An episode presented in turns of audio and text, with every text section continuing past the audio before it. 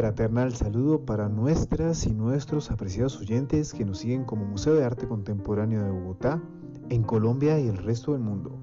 Les habla Sebastián Jiménez Cortés, curador del MAC.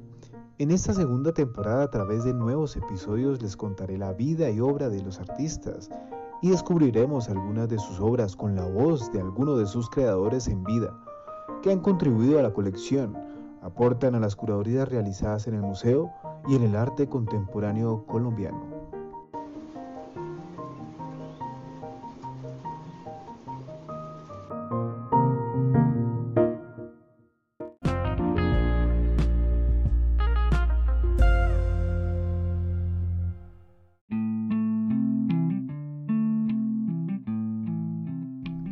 En este primer segmento te llevaré en un corto viaje por la vida del artista Andrea Echeverry y al finalizar navegaremos por su obra Enamorada del Niño Dios del 2000 expuesta con la curaduría Identidades Híbridas 2020 en el MAC. La artista que indagaré en este episodio es artista plástica, ceramista y cantante. Estuvo rodeada por la música desde su niñez. Nació el 13 de septiembre de 1965 en la capital colombiana. Ella y sus hermanos tomaron clase de guitarra desde temprana edad gracias a su madre, Amparo Arias. Durante la universidad, cuando estudiaba artes plásticas, ella dejó la guitarra.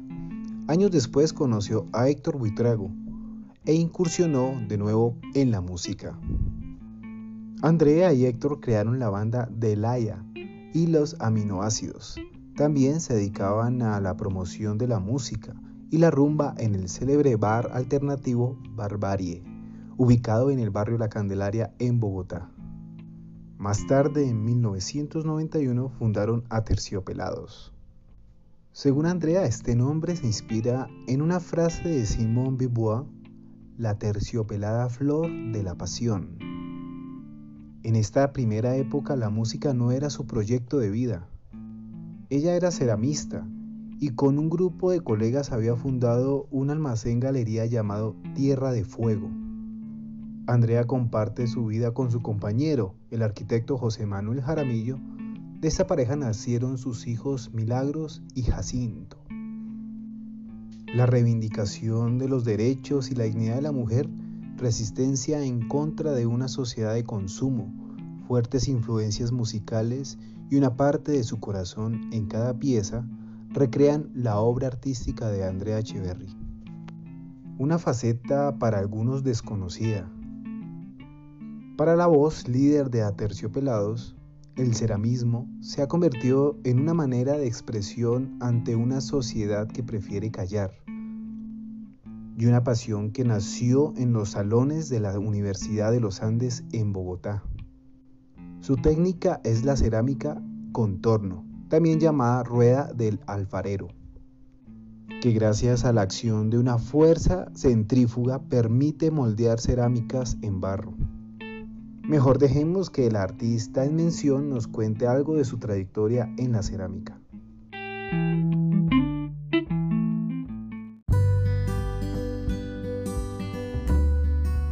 Eh, mi trabajo en cerámica no es tan conocido, pero he tenido exposiciones importantes.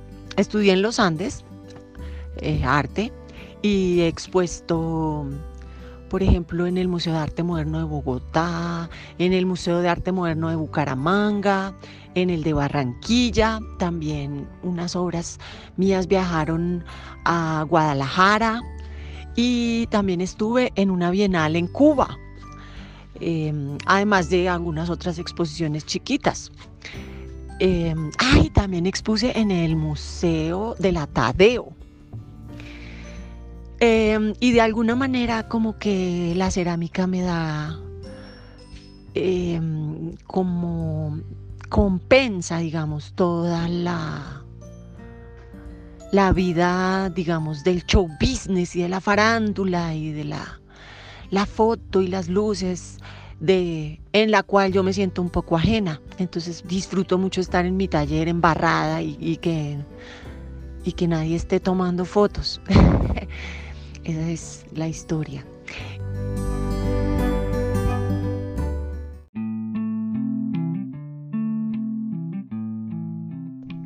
Sin embargo, su trabajo va más allá de una técnica. Este inició, según cuenta la crítica de arte Ana María Escayón, con la idea de representar la apariencia de una mujer gorda y sus llantas de carne.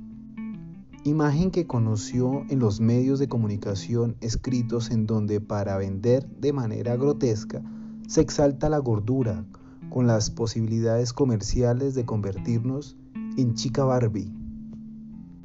Y agrega, todas esas muñecas con labios carnosos, todas esas narices empinadas, los ojos sin expresión con bustos acomodado, cintura de abeja y nalgas de melón comenzaron siendo el primer tema de su trabajo dentro del movimiento neopop, en donde lo figurativo ha sido el lenguaje del objeto ritual de lo habitual.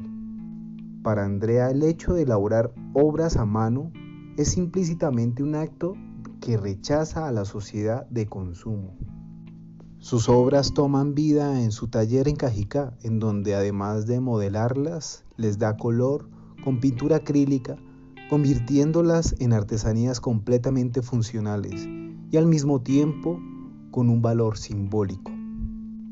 La cantante basa su obra en el trabajo de artistas colombianos como Beatriz González, Álvaro Barrios y Juan Camilo Uribe, además de adaptar conceptos propios de la irreverencia del arte pop de Andy Warhol.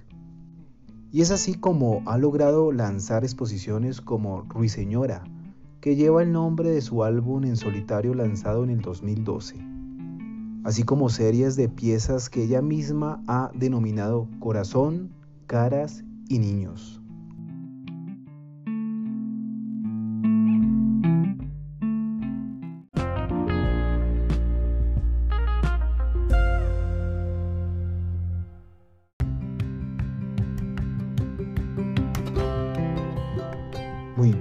Mis apreciadas y apreciados oyentes, después de haber hecho esta ligera travesía en la trayectoria del artista, con la compañía de Andrea ahora enseñaremos la esencia de esta historia.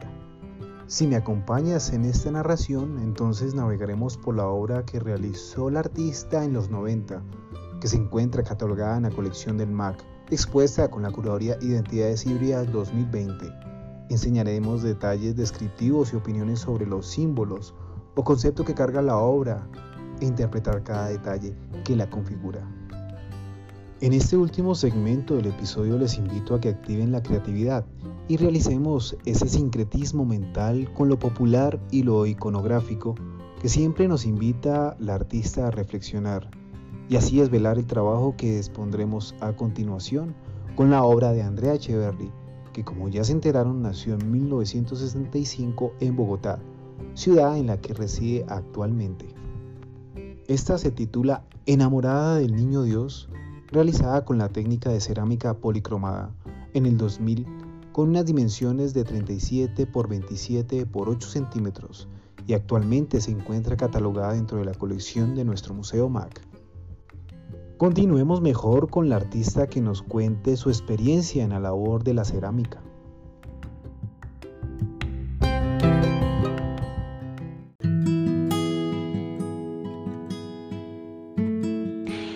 Entonces, em, se llama Enamorada del Niño Dios, porque también en una época utilicé mucho iconografía religiosa.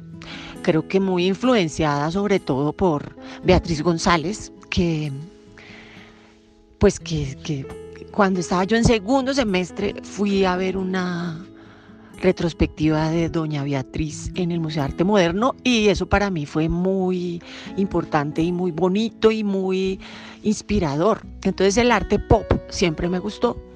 Eh, Andy Warhol, Tom Besselman, eh, Rauschenberg, todos, todos esos me encantan. Y entonces el corazón, em, pues es un florero, es un gran florero. El corazón es rojo y la mitad tiene dibujadito al niño Dios. Entonces, ah, porque otra cosa que siempre me ha gustado es el asunto del ritual de lo habitual. Entonces, em, que los objetos que yo hago sirvan para algo. ¿No? Que no sea solo como un objeto estético que se cuelga en la pared, sino que sea como incluido en tu cotidianidad. Por eso me gusta mucho hacer tazas, teteras, lámparas, candelabros y en este caso es un florero, porque siento que vestir la cotidianidad con con, con, colores, con imágenes, con símbolos poderosos, pues es importante.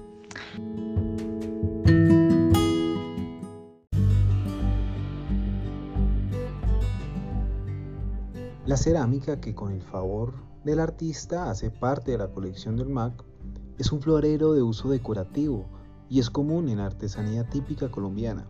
Contraria a todas ellas, en el centro del florero sobresale en volumen y en color la forma de un corazón pintado en rojo vivo intenso. En el centro del corazón, con trazos poco académicos, más bien espontáneos e ingenuos, representa el rostro de un niño con destellos en amarillo en su contorno. Mejor no lo puede decir ella en sus palabras cuando piensa en sus símbolos.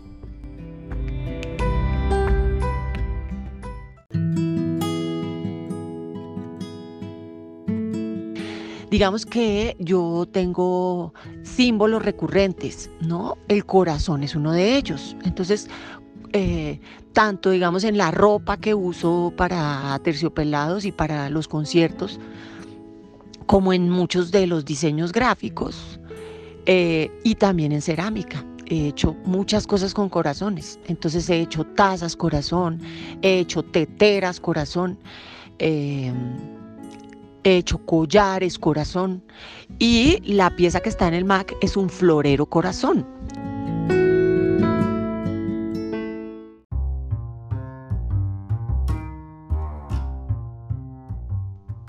Estos parámetros interpretados de la simbología de la obra junto al tema que se propone en la curaduría son las evidencias que nos ofrece la obra para ser incluida en la curaduría Identidades Híbridas expuesta en nuestro museo recientemente.